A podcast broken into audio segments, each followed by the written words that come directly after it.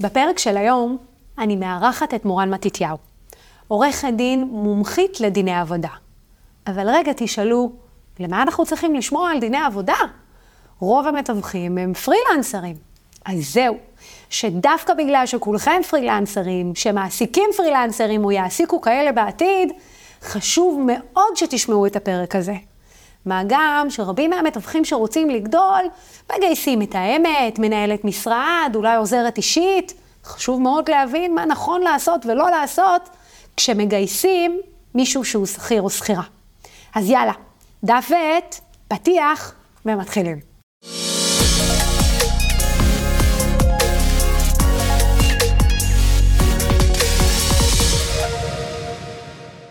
היי מורן, מה העניינים? טוב, תודה. מה נשמע, מיכל? תודה שהזמנת אותי. איזה כיף שאת מתארחת כאן היום. הנושא הזה הוא נושא כל כך חשוב ומפוספס בעולם של המתווכים. לגמרי, ונוהגים לחשוב שתחום של אה, דיני עבודה בכלל לא קשור לנדל"ן. אבל אני חייבת לחדש, התחום של דיני עבודה אה, בענף המשפט לא שייך רק לענף הנדל"ן, שייך לכל ענף באשר הוא. אה, מכיוון שכל מי שבעל עסק, זה לא משנה באיזה תחום, מעסיק עובדים או פרילנסרים. אז אם כבר עושים את זה, כדאי לעשות את זה חכם ולהימנע מתביעות מבעוד מועד. ובענף הנדל"ן, עוד יותר ועל אחת כמה וכמה. בעיקר בגלל שרוב המתווכים מעסיקים פרילנסרים יותר משכירים, והם צפויים לתביעות גם בנושא הזה. אז אה, בואי ניגע בזה. מה, נגיד, אם היית קוראת לזה עשרת הדיברות, או עשה ואל תעשה, בהעסקה של פרילנסר? אז האמת שהרשימה היא ארוכה, אבל בואו נתחיל מהנקודת פתיחה הכי חשובה. Mm-hmm. שרוב הפרילנסרים שמעסיקים פרילנסרים, גם בתיווך, אה, לא עושים הסכמים, וגם אם עושים הסכמים, אז נוהגים לומר לי, מורן, אבל יש לי הסכם, ורשום בהסכם שאין יחסי עובד-מעביד, וגם לא יחולו יחסי עובד-מעביד. Mm-hmm. אז אני סגור והכל סגור. אז זהו שלא. כי גם אם יש הסכם ורשום בהסכם שאין יחסי עובד-מעביד, זה עדיין לא מספיק. וואו, אז בואי תפרטי לנו, מה זה באמת אומר? כי באמת בעלי משרדים שמגייסים סוכנים, או רשתות שמגייסות למעשה סוכנים, באמת יש שם רכיב מאוד משמעותי בהסכם שמדבר על אה, יחסי עובד-מעביד. אבל כמו שדיברנו בשיחת ההכנה, בעצם החוק מתייחס לכמה, מה שנקרא פרמטרים, אם מתקיים או לא מתקיים. זה שזה כתוב בהסכם זה בכלל לא מספק. נכון. אז בואי ניגע בזה. נכון, זה לא בדיוק החוק, זו הפסיקה שנולדה והתעבתה עם השנים. אוקיי. Okay. ובעצם קבעה רשימה של אה, מבחנים, נקראים מבחני ההשתלבות. והם באים לבדוק, האם באמת בפועל יש פה יחסים של פרילנסר, mm-hmm. או זה יחסים של עובד מעביד. וכשמגיעה תביעה כזו לפתחה של, אה, לפתחו של בית הדין לעבודה, מה שעושה השופט, הוא לא בודק מה כתוב בהסכם, okay. אוקיי. האם זה פרילנסר או שכיר. הוא בודק במהות של יחסי העבודה בין הצדדים, במהות של ההתקשרות ביניהם, האם יש יחסי עבודה או פרילנסר. ואני אתן דוגמה. אוקיי. Okay. הרי לא מספיק לבדוק האם שולם כסף בסוף החודש כנגד חשבונית מס או כנגד תלוש שכר. בודקים אה, איך היו יחסי העבודה בפועל. למשל, אה, מבחן הכפיפות הוא חלק ממבחני ההשתלבות. אוקיי. האם אותו פרילנסר הוא כפוף למישהו מהמשרד. תגדירי כפיפות. למעסיק שלו. אם אתה צריך, למשל, כפרילנסר, לקחת יום חופש, קמת בבוקר, לא בא לך היום לעבוד, בא לך היום לנוח, האם אתה יכול לעשות את זה ולקחת בחשבון שמחר אתה תפתח את הלפטופ ותעבוד מהבית או מבית קפה או מחוף הים? או שאתה נדרש לדווח. אין... זאת אומרת, אם בעל המשרד לדווח... דורש דיווח אם, אם אותו מתווך מגיע למשרד או לא מגיע למשרד, זה תחת מבחן הכפיפות. נכון, זה okay. אוקיי. יכול להעיד על יחסי עובד-מעביד. Okay. עם אוקיי. פרילנסר, מעבר לצריך לדווח, יש כאלה שאפילו מבקשים למצוא אה, החלפה, או לדווח מראש ולבקש את החופש, ואולי יאשרו לך ואולי לא יאשרו לך. אולי אתה בעצם לא פרילנסר, אתה שכיר. Okay. אוקיי. אם אתה פרילנסר, זה אומר שאתה יכול לעבוד את העבודה שהתבקשת לעשות, לבצע את הפרויקט שהתבקשת לבצע, מכל מקום. Okay, אוקיי, אולי מהמיטה. אוקיי, אז רגע, יש לי שאלה. למשל, אה, בהרבה משרדים יש איזושהי תורנות, נקרא לזה, שממלאים איזושהי עמדה או עונים לטלפונים, והתורנות הזו מחולקת בין המתווכים. אם אותו מתווך לא מגיע, כביכול, אז הוא צריך לעדכן שהוא לא מגיע לתורנות, כדי שמישהו יהיה. האם זה נופל תחת מבחן הכפיפות, על אף שמדובר אולי בתורנות שבועית? כן, זה עלול ליפול תחת מבחן הכפיפות. כמובן שבית הדין לעבודה לא בודק רק את מבחן הכפיפות, יש לנו רשימה די ארוכה של מבחנים. אוקיי, אז אה, בואי נמשיך למבחן הבא. בדיוק, כמו למשל מבחן הציוד. יש גם מבחן כזה, שבודק מי נותן את כלי העבודה, את כלי העבודה לאותו פרילנסר. האם הוא מגיע עם לפטופ מהבית ויכול לעבוד עם אותו לפטופ מהבית, או מבית קפה, או מאיפה שבא לו, או הוא חייב להגיע למשרד של החברה, ועובד במס... בחדר שהקצו לו, עם השולחן והמחשב שהקצו לו, עם העטים שהקצו לו, ובעצם כל הציוד שהקצו לו, הדפיסו לו כרטיסי ביקור עם הלוגו של החברה ולא עם הלוגו הפרטי שלו. אז הוא כמו שכיר לכל דבר ועניין.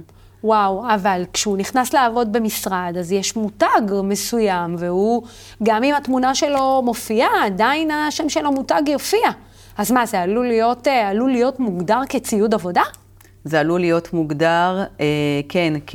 ואם הוא שילם על זה? זה לא משנה, רק המבחן הספציפי הזה צריך לעבור על רשימה של מבחנים, וככל ואנחנו נענה על יותר מבחנים בכן, אה, אז סביר להניח שבית הדין לעבודה יפסוק שיתקיימו יחסי עובד מעביד, וככל ויותר מבחנים יענו בלא, אז יכול להיות ובית הדין לעבודה יפסוק שלא היו, שלא היו יחסי עובד מעביד. ואז המשמעות היא מהפכנית. אם למשל אה, מתווך, פרילנסר, עבד כפרילנסר בחברה במשך, לצורך הדוגמה, שבע שנים, ואחרי שבע שנים הופסקו היחסים, מכל סיבה שהיא, יכול להיות בטוב ויכול להיות שלא. אה, הוא שמע מאיזה חבר שאולי היו פה יחסי עובד מעביד, או אפילו התייעץ עם עורך דין, כי היום כולם מכירים איזשהו עורך דין. אה, וגילה שמגיעים לו אולי יחסי עובד מעביד, החליט ללכת על זה, והגיש תביעה לבית הדין לעבודה.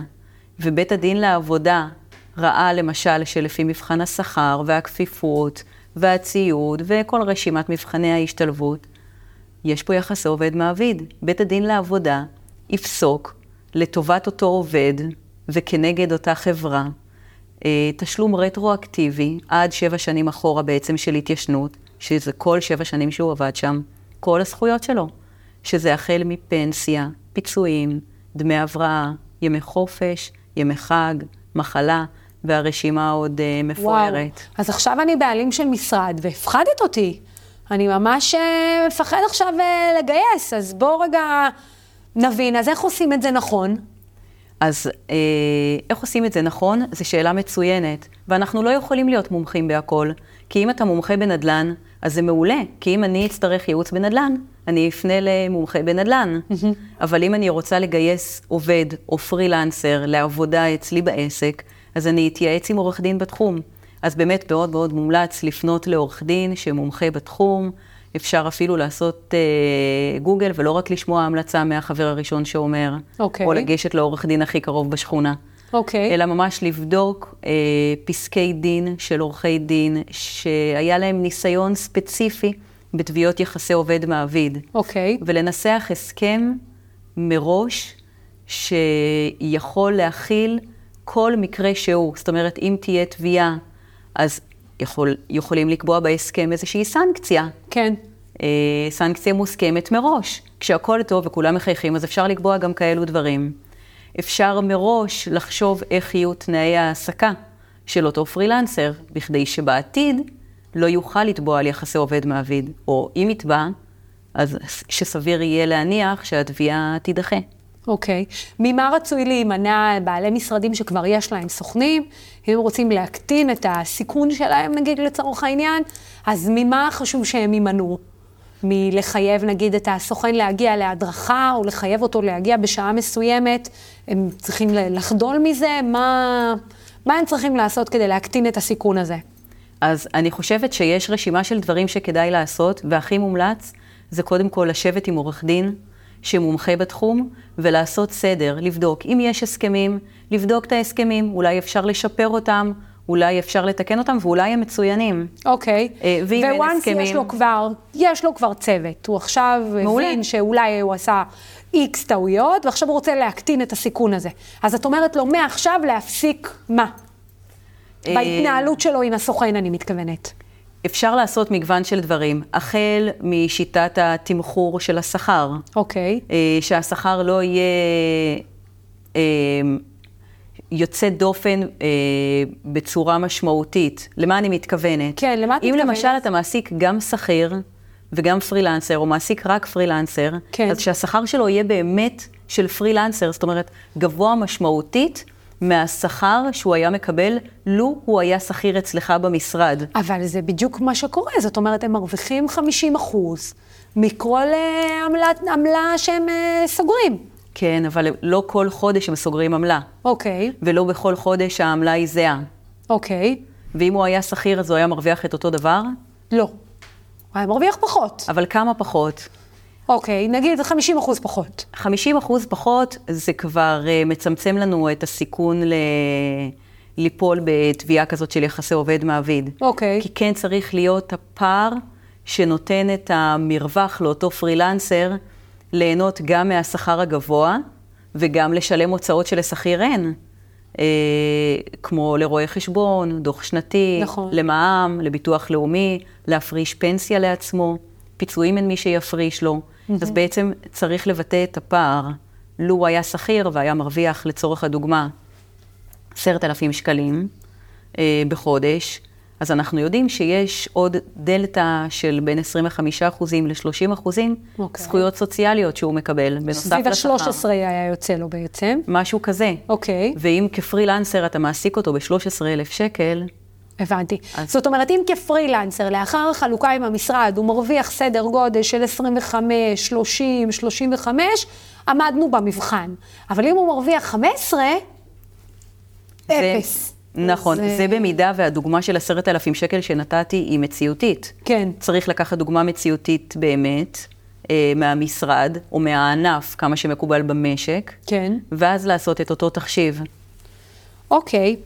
מה לגבי אה, גיוס של עובדים שכירים? בואי ניגע בזה. כי הרבה פעמים שבעלים של משרד גדל, הוא מביא מנהלת משרד בחצי משרה או במשרה מלאה, מביא מתאמת, עוזרת אישית. בואי ניגע בזה.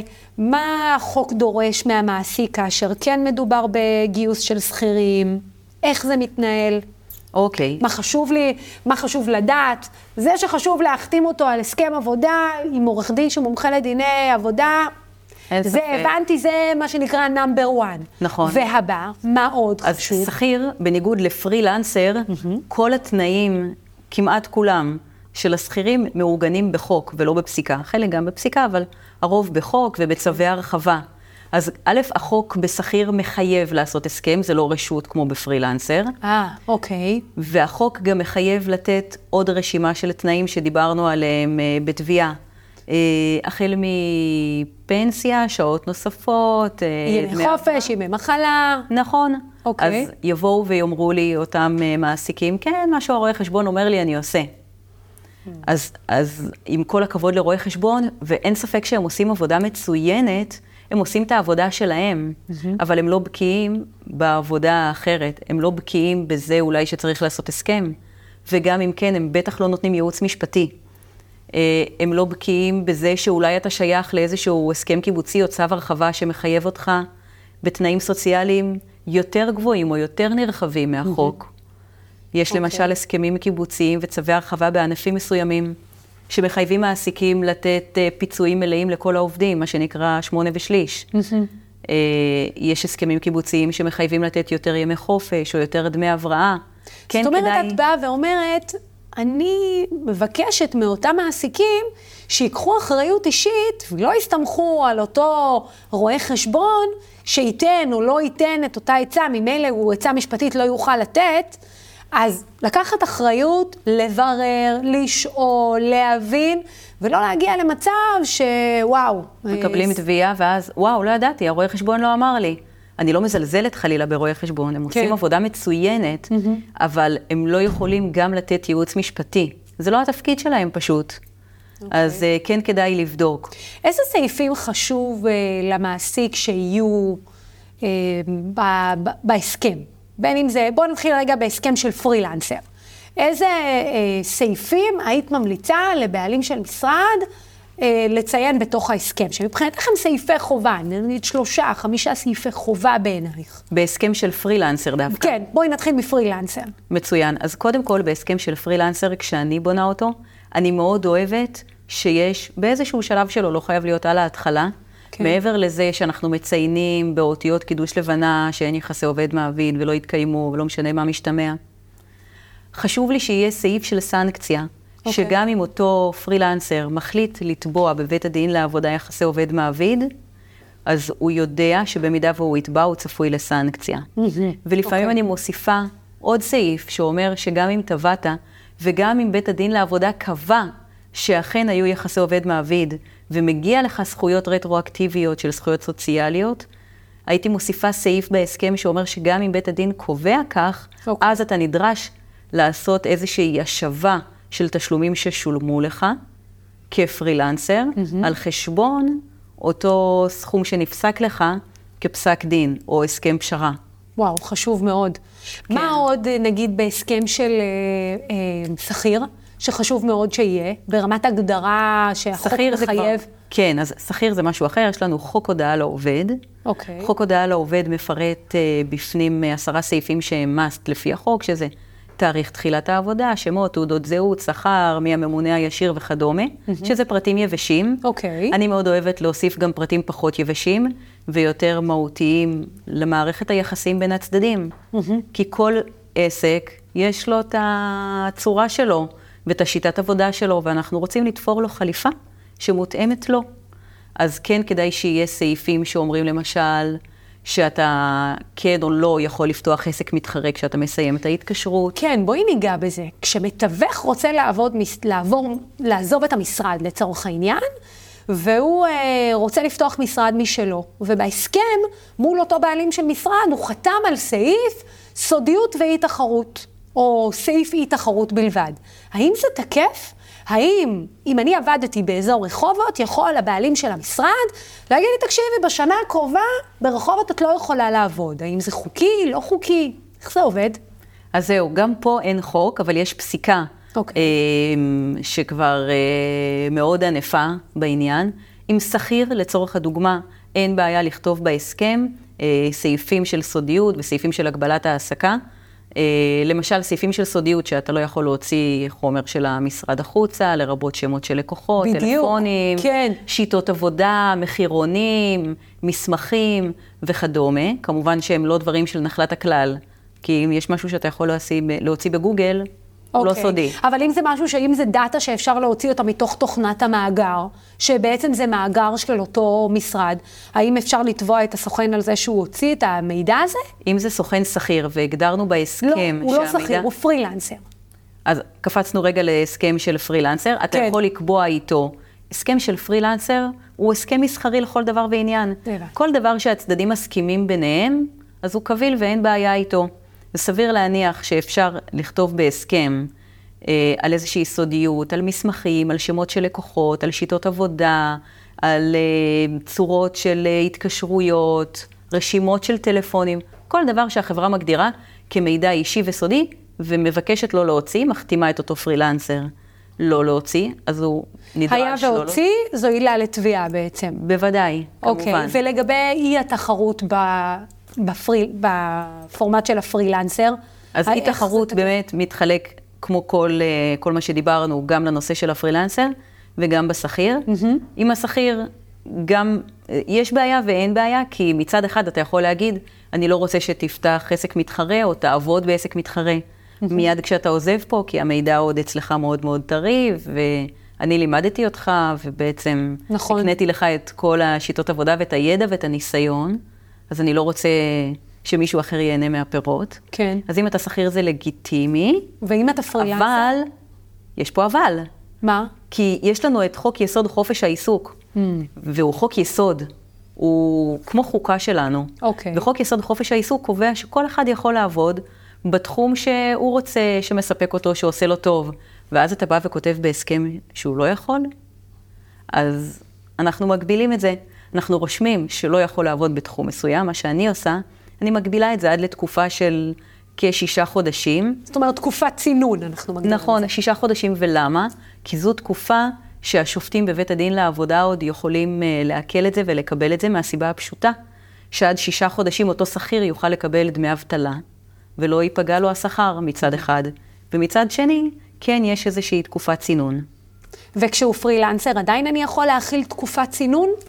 אתה יכול לכתוב, אתה יכול להחתים, אבל כשבפועל זה יקרה, אה, אתה גם תוכל לתבוע, אבל לא בטוח שתקבל, mm. מכיוון שאותו פרילנסר, אין לו דמי אבטלה. אז יש כאן איזושהי בעייתיות. אוקיי. Okay. וזה מאוד תלוי תקופה, כי הפסיקה משתנה מעת לעת, ואז שופט יכול לקבוע בתקופה מסוימת, שכן אה, יכל לפתוח עסק מתחרה מיד כשהוא סיים לעבוד, mm-hmm. ובתקופה אחרת יכול להיקבע פסק דין שלא. אז על כל מקרה ו-just for case, כן כדאי לכתוב בהסכם איזושהי תקופת צינון, לא להגזים, מעסיקים, לא לכתוב תקופת צינון של 24 חודש, אף שופט לא יקבל את זה. אבל תקופה קצרה של עד שישה חודשים זה סביר וריאלי. אוקיי. Okay. שאלה אחרונה, מה קורה במקרה שבו יש הסכם מול הפרילנסר, כאשר בעצם הסוכן נכנס לעבוד בתוך המשרד, ומוקדם באותיות קידוש לבנה שכל עסקה נדל"נית מסוג כלשהי צריכה לעבור דרך המשרד. אה, וקרה, ואותו מתווך עשה עסקה ולא דיווח למשרד. האם זו עילה לתביעה? האם זה בכלל אה, קשור לעולם של הפרת תנאים מסחריים? או שאפשר גם אה, לקשור את זה בעולם של דיני עבודה למעילה או, או אה, הפרה באמון או דברים כאלה. על איפה זה, באיזה קטגוריה זה יושב? אז בהחלט כן אם הוא שכיר. אם הוא פרילנסר, זה כבר סיפור אחר לגמרי ומאוד מאוד מורכב, ואני אגיד גם למה. כי אם הוא פרילנסר, אז כל המשמעות של פרילנסר, שיכול לעבוד כמה שהוא רוצה ומתי שהוא רוצה, יכול לעבוד במקביל לביתו, ובמקביל לאותה חברה. ויכול להשתכר מכמה מקומות במקביל. הוא פרילנסר, נכון? אבל בהסכם חתום שהוא, שהוא עושה, נותן שירותים רק, ל, רק לחברה הזו. אז כאן זו נקודת תורפה מאוד מאוד גדולה. כי אם הוא פרילנסר שעובד רק באותה חברה, כן. ולא יכול להשתכר מעוד מקומות, אז זה הופך אותו כבר לא כל כך לפרילנסר. Mm. הוא כמו שכיר. המשמעות של פרילנסר זה כמו קבלן שירותים. שיכול לתת שירותים גם לחברה הזו ולחברה הזו ולעצמו ולמי שהוא מחליט, ולהשתכר מכמה מקומות, לא לשים את כל הביצים בסל אחד. וברגע שהוא משתכר רק ממקום אחד, אז הוא שכיר של אותו מקום, אפשר לומר. אבל הוא, אבל הוא מתוגמל לפי אחוזי הצלחה, והוא חותם על הסכם התקשרות, נכון, לא הסכם עבודה. אבל אז, אם יום אחד הוא יתבע בבית הדין לעבודה יחסי עובד-מעביד, יעמוד לרועץ, לרעת אותו מעסיק, הנושא שהפרילנסר עבד רק עבורו. Mm. מנגד, אם השכר היה ממש גבוה, הרבה מעבר למה שדיברנו קודם, כן. יותר משכיר ממוצע ויותר מ-30% זכויות סוציאליות ויותר מההוצאות שלו לרשויות המס, אז יהיה נקודה לזכותו באותו אה, מאזן הסתברויות. זאת אומרת, זאת אומרת, אם הבעלים של המשרד בוחר לגייס מתווכים אליו, פרילנסרים, כדאי מאוד שהוא ידאג שהם ירוויחו הרבה כסף. לגמרי. כי זה יהיה מבחן שיעמוד לרשותו. אם והיה, נכון. ואי פעם הוא ייקלע לסיטואציה הזו. לא סתם הזו. לרשותו, גם לזכותו. כן. אז אולי באותו רגע זה קצת כבד להוציא מהכיס קצת יותר ממה שציפית. כן. אבל זה עלול למנוע את התביעה הבאה, ולא רק את התביעה, יכול להיות שבפסק דין תחויב מאוד גבוה. ונגיד ותאמר, לא נורא, אז פסק דין אחד ל-20 פעם אחת יתבעו אותי, אני סופג.